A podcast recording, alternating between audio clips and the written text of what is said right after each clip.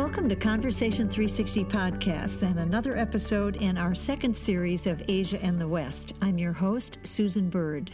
As with our first series, we showcase people whose life, work, and experience shed light on what's taking place in and between these two critically important parts of our world. We're especially focused on China, and you'll hear from people with fascinating things to share about other parts of Asia as well. This next episode took place in Hong Kong in the offices of Norma Rosenhain, who came to China decades ago when her friends in Australia said, China? Where's that? and built an empire manufacturing toys, ultimately billions of them, for export to the rest of the world, a good many of them to accompany McDonald's Happy Meals. Norma is the one who set the standards for many of the manufacturing processes she perfected. In this podcast, you'll hear Norma's facts and figures on everything involved in manufacturing in China, and she'll tell you about China's serious shift to green manufacturing and robotics as they move up the manufacturing gravy train to dominance. Then she'll fill you in on how she has vertically integrated her business so that she now licenses IP for music, even hard to get Beatles music, and films as well. Having learned from the Chinese the importance of having a long term view, Norma is poised to expand her business even more, reaping the rewards. It was certainly a, a, manufacturing place when I came and for many years, but now the big opportunity is to sell back into China. Goods that could be manufactured in China but could be manufactured anywhere. That's Norma talking about how she and her company have come full circle from manufacturing in China for export to the Western markets to manufacturing in the West for export of goods to the Chinese consuming market. She's impressed with the Chinese and how they've played it smart in the world of global economics. Look at their economic power. They don't have billions of dollars worth of debt. They, in fact, have loaned, loaned billions of dollars to the West. And that's the way the Chinese think. They don't spend what they don't have. Norma knows China from the inside and tells of the brilliance of the McDonald's strategy to attract the best brands to collaborate with them. Every company that has a powerful license really wants it to be promoted by McDonald's in a Happy Meal because then the whole world knows about it immediately. The, the there's no advertising budget that any company has to put behind a product that's equal to that product being a Happy Meal. And her licensing deals are now long term. Then, after series two of Netflix, then there is a, a movie that's coming, and then a series three. There's 10 years of continuous content in, in the pipeline. We talk about all this and much more. You'll be listening to one of the most knowledgeable people in the world about manufacturing and licensing products for the Chinese market. So let's get started.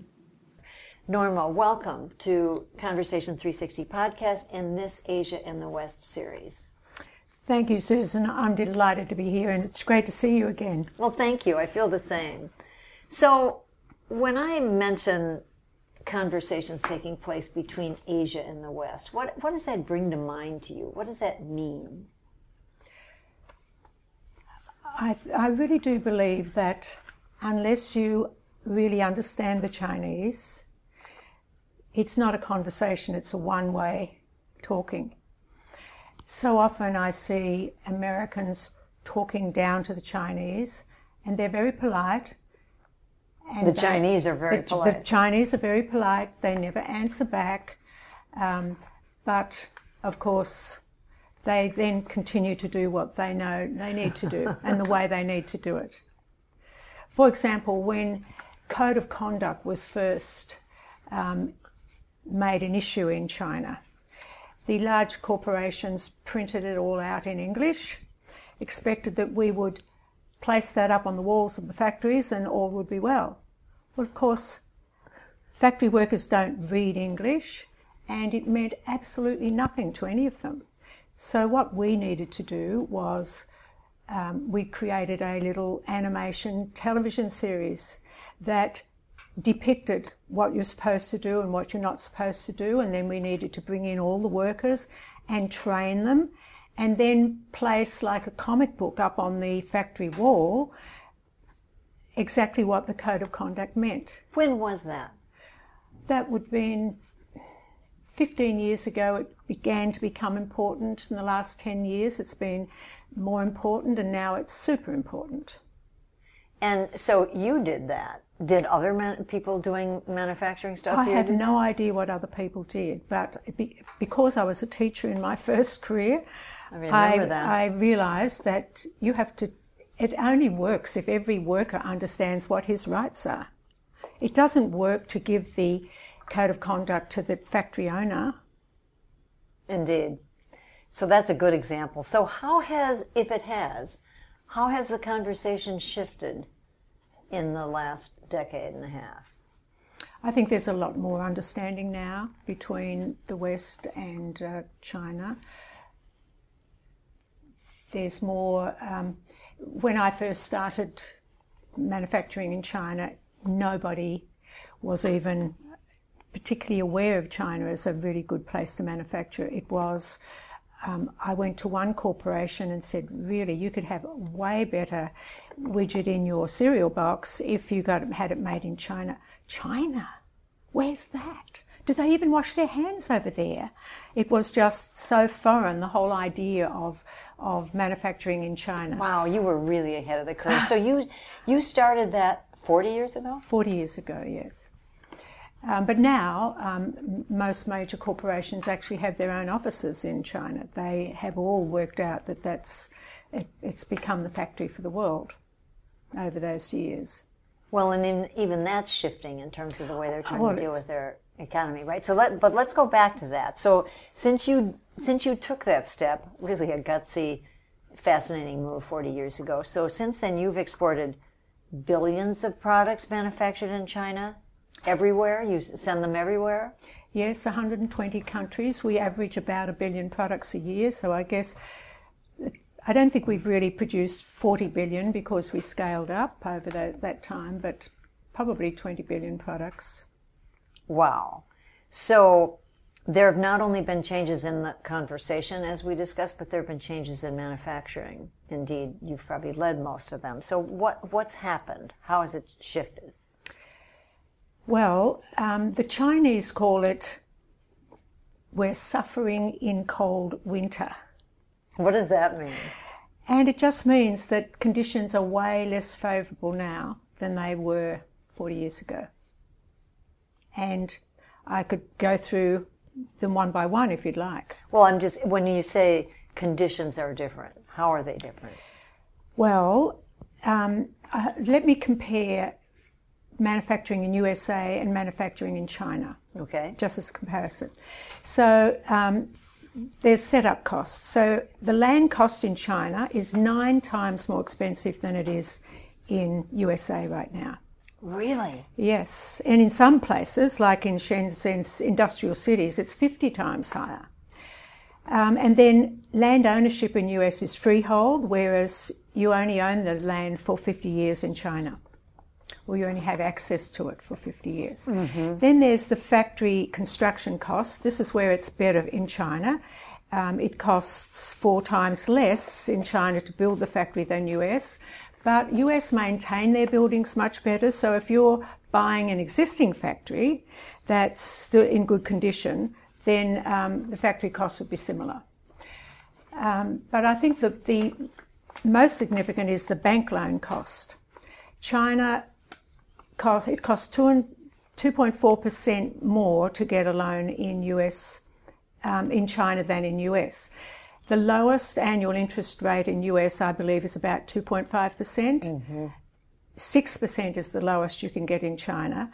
But if you can't get bank finance, and it is very difficult to get bank finance in China, then you'll pay uh, over 10%. Private equity will charge you 15 and what the Chinese called loan sharks charge 20%. So why is it difficult? Well, for example, take toys. Hong Which is your bailiwick. Which is my business, yes. Um, Hong Kong banks, uh, uh, HSBC, some years ago when there was a real problem in the toy industry, they just simply made the ruling they will not lend for toys. End of story. So a toy manufacturer is very unlikely to be able to get a bank finance. Interesting. So then you go to the running costs. Labour, of course, has always been the big advantage for China. But it is now. That's changing. Uh, That's changed dramatically. It's only now 2.57 times less than USA. Between 2004 and 2014, China labour costs increased 250%. And now it's increasing double digits every year, around about 13%. Now, is that partly because Norma, China is essentially trying to get out of the manufacturing business? They're trying to change their economy to a domestically um, sustain, self-sustaining one. They definitely don't want to get out of the manufacturing business. The, the China government has plans for how to reinvent the manufacturing business. Um, I think it's because um, China wanted to improve the status of their people, and rightfully so. Um, the, the poverty when manufacturing started in China was was rife, and now, um, because of all the great manufacturing that they've been able to achieve, there are as many middle class, more middle class people in China than there are in USA. So That's the a standard. stag- that's a staggering thing. It is, people, yes. it? Because. I don't think Americans understand that. No. Um, manufacturing has brought wealth to China, and it's been the government's plan to increase the lot of their workers over the time. And the government set the, the rates. So, in time, will this shift? Chinese manufacturing will will it continue to have an advantage in labor cost, or No. is that that's going to I believe away. Uh, it will go away completely, yes. Um, then you come to logistics costs. It costs twice as um, much in, um, they're twice as high in China. What do you include in that? What does that mean? Logistics Well, um, there's the price of gasoline is twice as high, and there's road tolls and bridge tolls. So just that getting all stuff around. Yeah. just getting stuff around. Then energy. Energy cost in China is twice, act- actually 2.2 that of USA. And that's because the China government controls the electricity price. And of course, in US, it's much more highly automated. China controls Hong Kong's electricity prices as well, right? I believe so. Yeah. They not only control the price, they control when you can have the, the electricity on. So um, we have a office in Shenzhen, and when the government says the power goes off, the power goes off, and there's not a single thing you can do about it. It can be really hot, and you can't have air conditioning. So you know they control. They turn the switch on and they turn the switch off. Great. Um, then there's the cost of steam. It's it's um, 2.1 times higher in China. And then spare parts. You, you might wonder why spare parts would be 3.2 times higher in China than US, and that's because of the workers really. The USA equipment is, is better performing, and the workers are tr- better trained to look after their equipment, so they don't put in a such a high cost for spare parts. Well, now that'll shift too, though, won't it? As people are more highly trained here. Yes, yes, I, I I agree that would shift. Mm-hmm. Then there's the customs clearance costs. There aren't any in USA, but in China, when you're importing, all of your raw materials have uh, import duties paid per container. Then there's the shipment fees, the custom tax, the added value tax, and so it goes. It works out to be $22 a tonne. Um, and then uh, China exporting, Chinese factories have to pay per container for all of those same procedures when the raw materials go out as goods. Oh, right. Okay. And there's all the shipping, of course. And then I guess the next, I, I call it policy costs, but most people might just call it red tape. Uh-huh. In China, there's a cost, a necessary cost to get permission and certificates for every single thing you do, and it takes time. And that's that's an issue too, isn't it, as to how long it actually takes? Because it you have to you have to be vigilant. You have to go talk to the right people. You have to have partners. You have to yeah. And you have to do it over and over again. And there's all the lining up, of course. Don't expect to be at the head of the queue. And um, tax cost has become a problem of late. The Chinese call it the deadly tax rate. Um, in 2000, it was 21%. This is what China how China taxes its... have, have risen over the years. Okay. So in 1995, it was 16.5%. In 2000, 21%. By 2005, it's 26%. 2010, 36%. 2015, 37%. And now it's 40%. And as far as the Chinese are concerned, it's, it's just deadly. It's just plain too high. So what is the result of all this? So Well- it's not easy. It's not easy, and uh, the Chinese refer to what's happening as running away. A lot of their high profile, iconic manufacturers of the past have simply chose to leave. And they're going to Vietnam. Well, it's, it's, it's interesting. If they want lower labour, then they go to Vietnam and to uh, Pakistan and even Brazil. Um, if they want high tech, and then they go to USA, Germany, to the West. And so that means that the actual scale of manufacturing has been shrinking. And then some factory owners simply just close the doors and sell them, sell the uh, real estate or um, become a loan shark. Really? So what's the answer to all this? I mean, you're still here and you're doing a tremendous amount of manufacturing. Yes, well, we have been looking ahead. There's two answers. There's answers for individuals like myself, and there's answers from the government's point of view. And the government obviously um, ha- are very worried about this. And so they have outlined what they call Made in China 2025. And that's their future roadmap for manufacturing. It's been run by the China State Council and it's their 10 year plan to transform China back into what, what used to be, which is the world's manufacturing power. And they have identified eight main tasks, main priorities. Wow. Um, the first is obviously innovation. The second is integrating technology in industry. The third is simply strengthening the industrial base. Fourth one I find really interesting. They want to foster Chinese brands. That's that's that's interesting because they've been using the Western view of brand. They've fallen in love with Western brands, so they're saying enough of that. Let's have Chinese brands. And I think they'll still love Western brands, but they have to develop their own.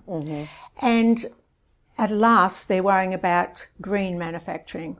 Now, Europe was first in the world for that, but China has realised it's important for the quality of life of their people. And then they uh, are going to be advancing high tech equipment, promoting service oriented manufacturing. And What does course- that mean? Well, not just manufacturing goods, but also getting in the service business Okay. and then internationalizing manufacturing. And that means instead of waiting for the Americans to set up the biggest toy factory, they will go over to America and partner with someone like myself and set up the biggest toy factory. That's a real departure then from. It is. Uh-huh, okay. Yes. Um, so the government then needs to be focusing on a number of different sectors within this, and I find these really interesting. Um, there's 10 of them. They call it intelligent manufacturing. So there's new information technology, tools and robotics, aerospace equipment, high tech ships, railway equipment, energy saving, power equipment, new materials, medicine and medical devices. That we've had some some experience in this, and they are really going after medical. Of course, that's the highest markup of anything. Mm. And then finally, agricultural. So when you when I think of this list as you've recited it, we're talking about sophisticated, complicated kinds of manufacturing. This is not just putting little stuff together. This is big stuff. Exactly. They want to move to the very top of the manufacturing gravy train. So, what are the important factors here for us to know about? How do, how do we, how- does this get communicated and what's going to happen? Well, uh, of all the countries on earth, I think that China has been the country where trust is the most important, especially trust of anyone that isn't Chinese. And of course, they've needed to work with non Chinese people. And so earning the trust of the Chinese is paramount to doing business. And it cannot happen in a short time. You can have a dinner with a Western person, at the end of it, figure, you know what, I like that person. I'd like to do business with them. It takes years in China. And that's still true, you think? Yes, absolutely. Okay. It may have sped up a little, but um, the Chinese want to know that you're there for the long term, and of course, their thinking is always long term.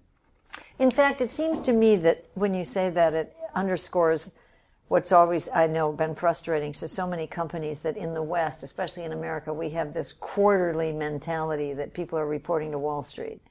They don't have that. They, Well, they don't have the Wall long-term. Street to worry about, and they, they, as a country, they've always been long term thinkers. Well, it seems to be paying off. So, Yes. So um, that's always been my focus to earn their trust.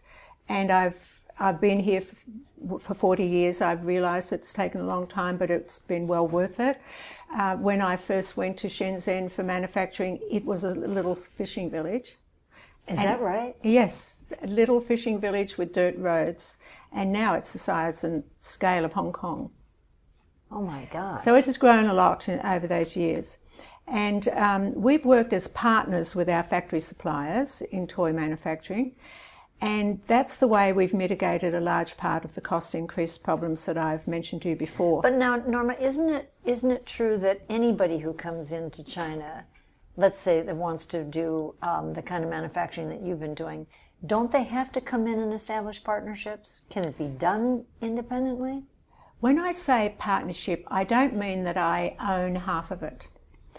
Um, I mean partnership mentality. Ah, so we're talking about collaboration. here. Collaboration, yes, because, uh, and it's not the general thing. The general um, treatment over the years of Chinese manufacturers has been one of master and servant. Like, I'm the buyer, and what I say goes, you're merely the supplier, you're the servant.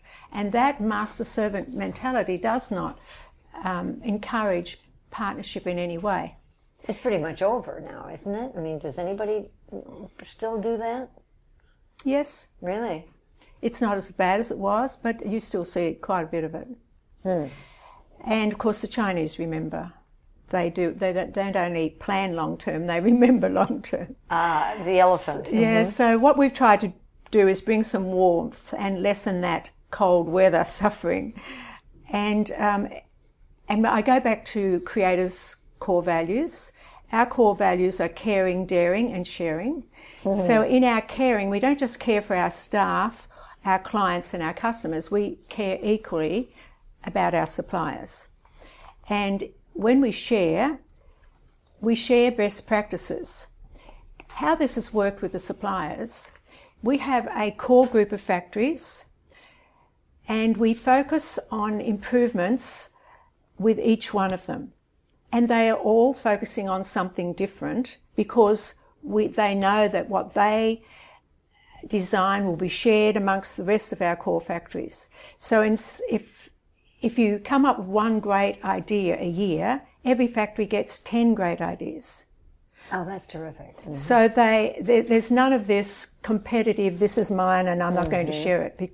And that's because they receive benefit from others. Now, do they otherwise, just so I understand how this works, let's say there were tw- 10 of them, do they otherwise uh, collaborate with each other? Do they work only with you? Do you work, ex- do they work exclusively with your company? Or are they communicating and collaborating on other stuff too? They never collaborated before we started. They were they regarded each each, other. other, with Okay. each other. They regarded each other as competitors. They were friendly to each other, but definitely com- competitors because at the end of the day, the best price wins. So they have a reason to feel that they're competing. Um, but the the answer to this is getting everyone in a room and having a giving out volume based on best scores. So when we award the volume of our business, we have a score and part of it is price and quality and on-time delivery and all of the things you would expect. But one of the very high ranking scores is what you shared. So at the end of the day, if you want to get more volume, you must share. And you, you must come up with some new innovation and share it with with the others. And of course, as a team, they are better than the rest of the industry. Well, I was just going to say, so you've set a standard here that other people are obviously trying to follow? Not smart enough to follow? Um, I'm sure others will will try to follow. I believe we're ahead in this. Um, our aim is, in fact, to have fully uh, fully automated toy manufacturing in USA in the next ten years, Really? with these same China partners. Wow. So I know that when, when we first met, and this was some time ago, you're, you had a huge client and it was McDonald's. They're still a client of yours, right? They are, yes. Now, given what you've just told me about the rise of production costs in China, how does it happen that those Happy Meal toys, because you, you design, manufacture, and handle all those toys, right? Fifty percent of them. Okay. How do they still? How are they still so good? And how can McDonald's afford to give them away if the production costs have gone up so much?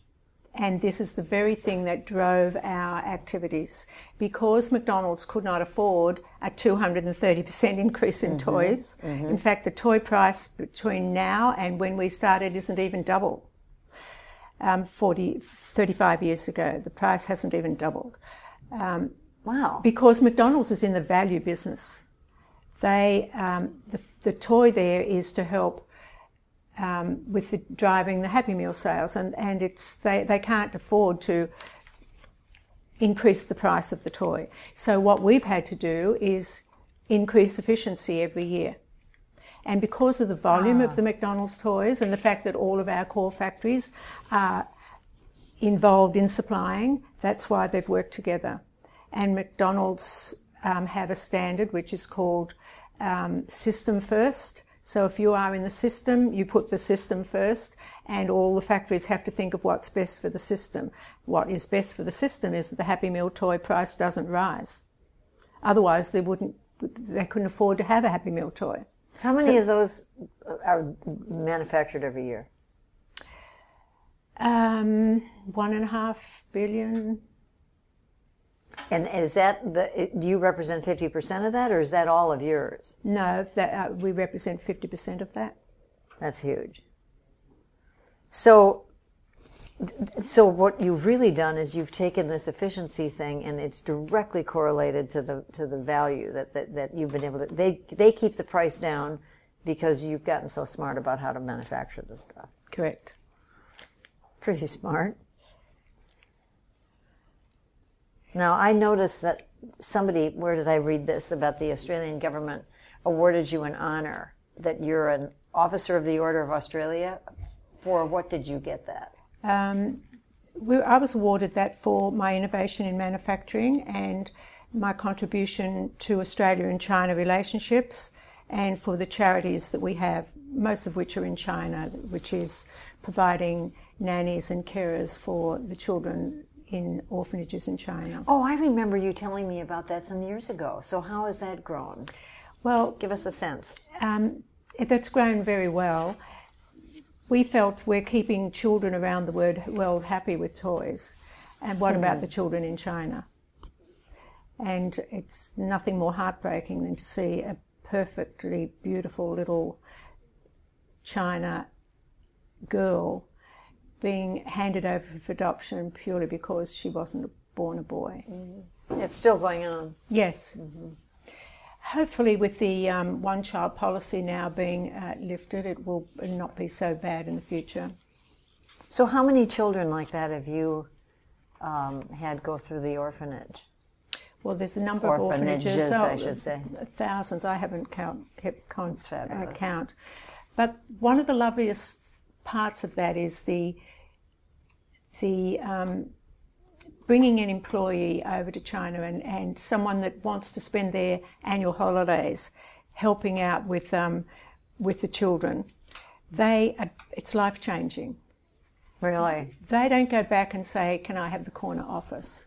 They go back so grateful that they were born in America or born in Australia and weren't born an orphanage, an orphan in China. Sometimes it takes an experience like that to help you count your blessings. Yeah, what an impact, not only on the children involved, but as you're saying, it could have global impact. So, speaking of impact, what about the current slowdown in the Chinese economy? What, what, what how do how does that relate to what you do? What what's the impact that you've seen?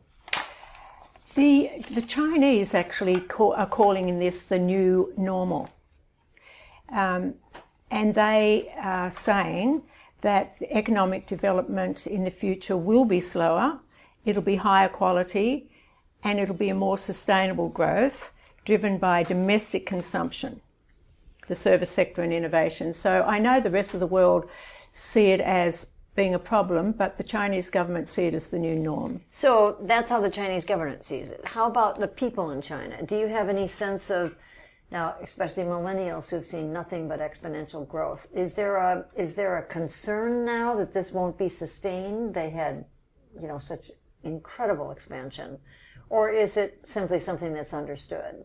I, I, I believe it's understood. Mm. I mean, what the average person cares about is their own standard of living.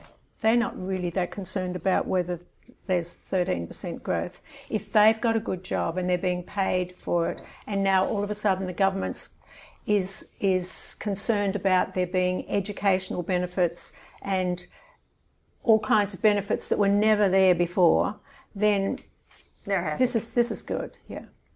It's the harmony that China talks about, right? Yes. Uh-huh. Yes, exactly. So, how does all this over the these decades? What has happened to the to your business in general? I know you're still doing all the McDonald's business, but you've done much more. You've you've you've shifted your own focus.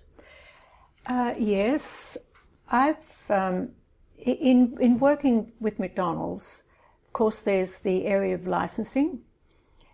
It starts with calendar planning, and I've decided that that's where I need to start also. Whoever owns the IP really owns the process from there on in. So, fortunately, my husband has a, and his partner have created some wonderful IP, and he has granted me the global licensing rights for that IP.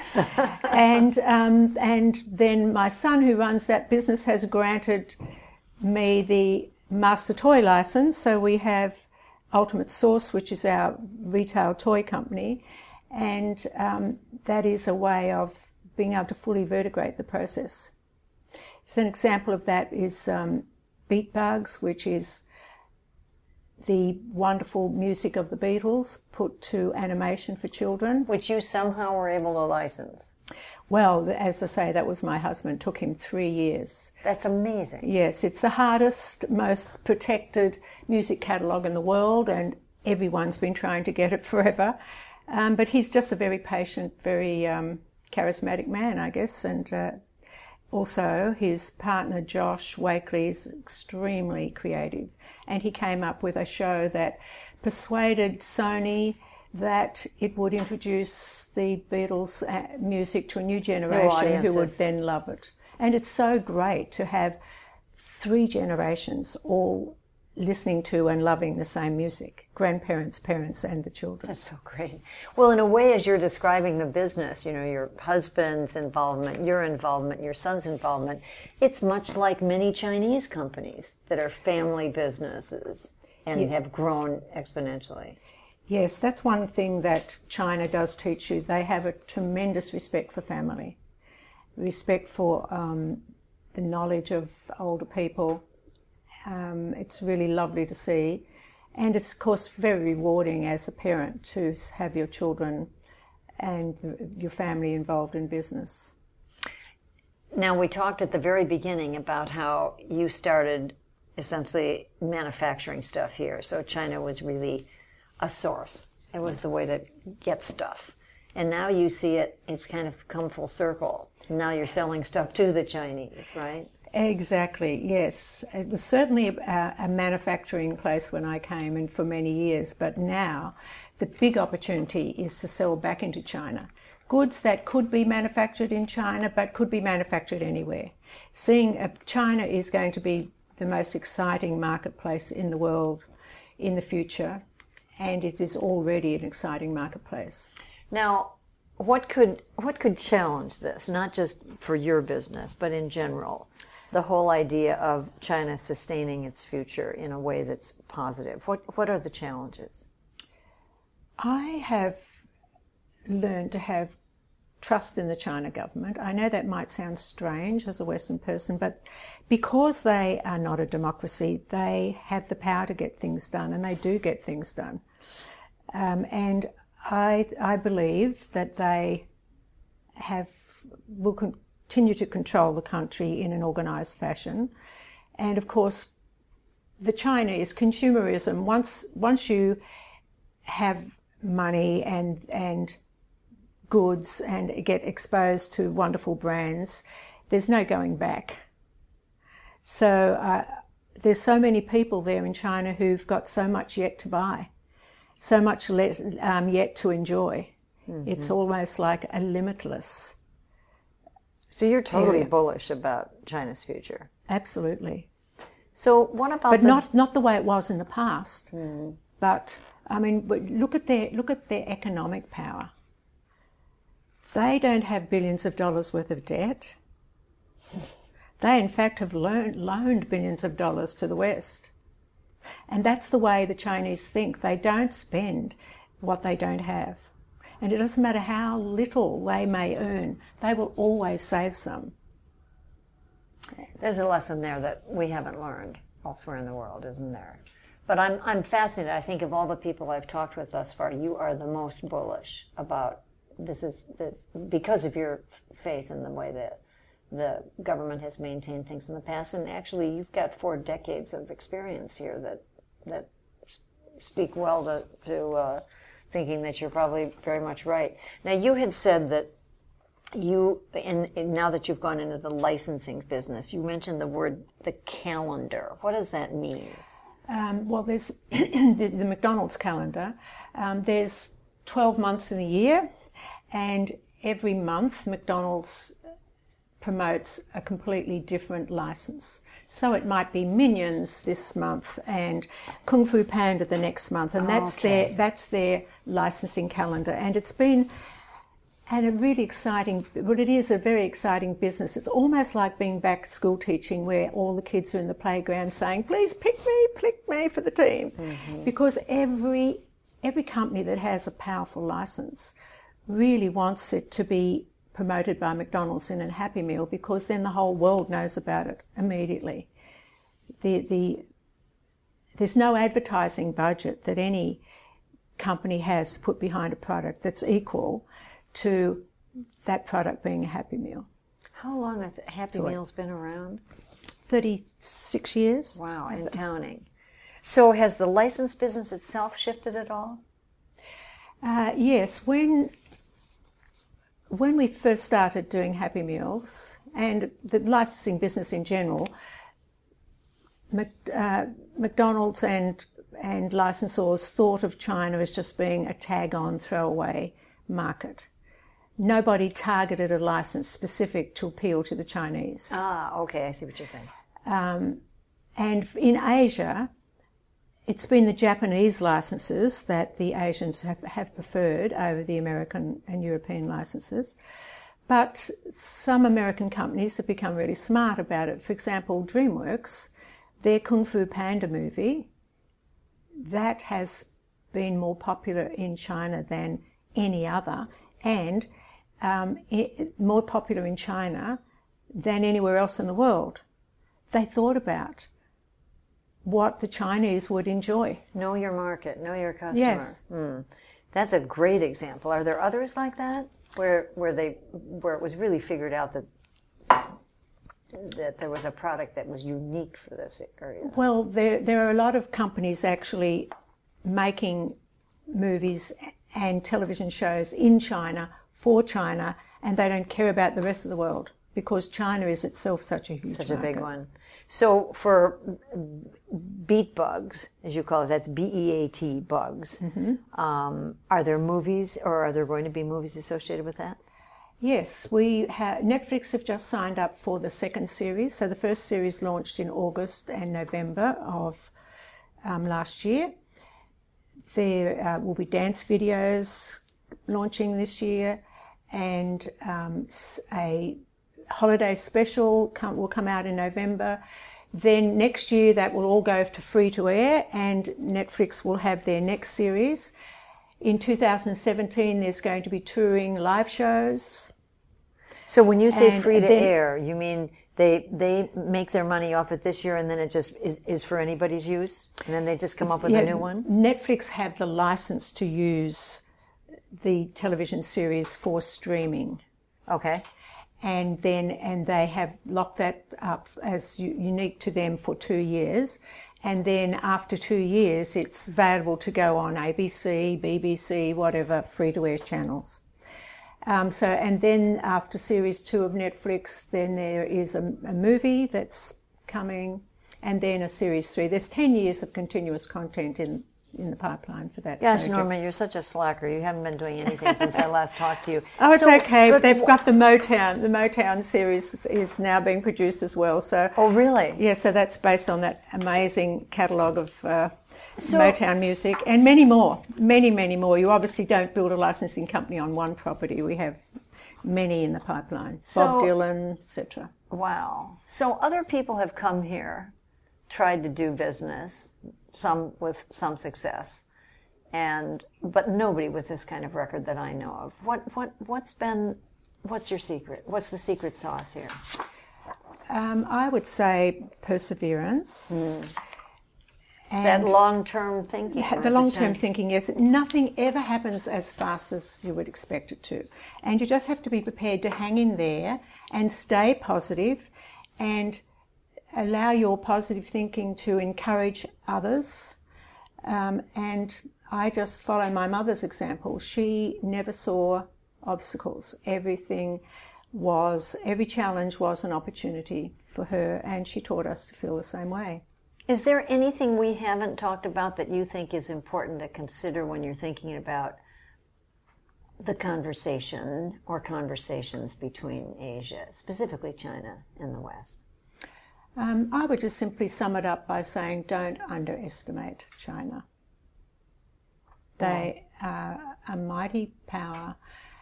Um, they are only going to get more powerful. So the best way is to join them.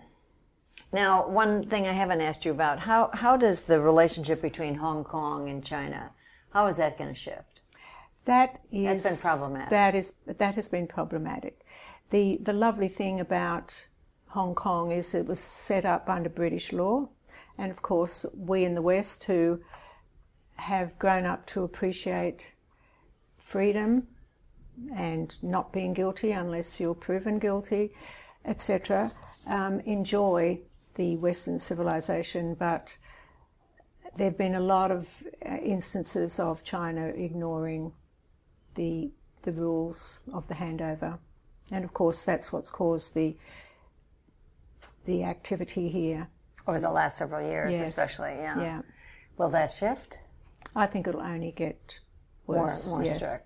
Yes, I think um, we who are living in Hong Hong Kong, as we have for over 25 years, will just have to get used to it being similar to living in China. It becomes a Chinese city. I think so. Well, it, you know, all things do have their phases, and this may be that because it's not. Uh, if you say it doesn't, it isn't going to go back, and I would imagine that you're probably right. Anything else you want to bring up? Um, no, just the fact that it's been lovely talking to you, Susan. Oh, I- and I- anything I, can do to help at any time, just ask. Well, thank you so much for taking part in this. I think uh, Asia and the West. This is the title of it. Is is what you've how you've been living your life. It's fabulous. Thank you. Thank you.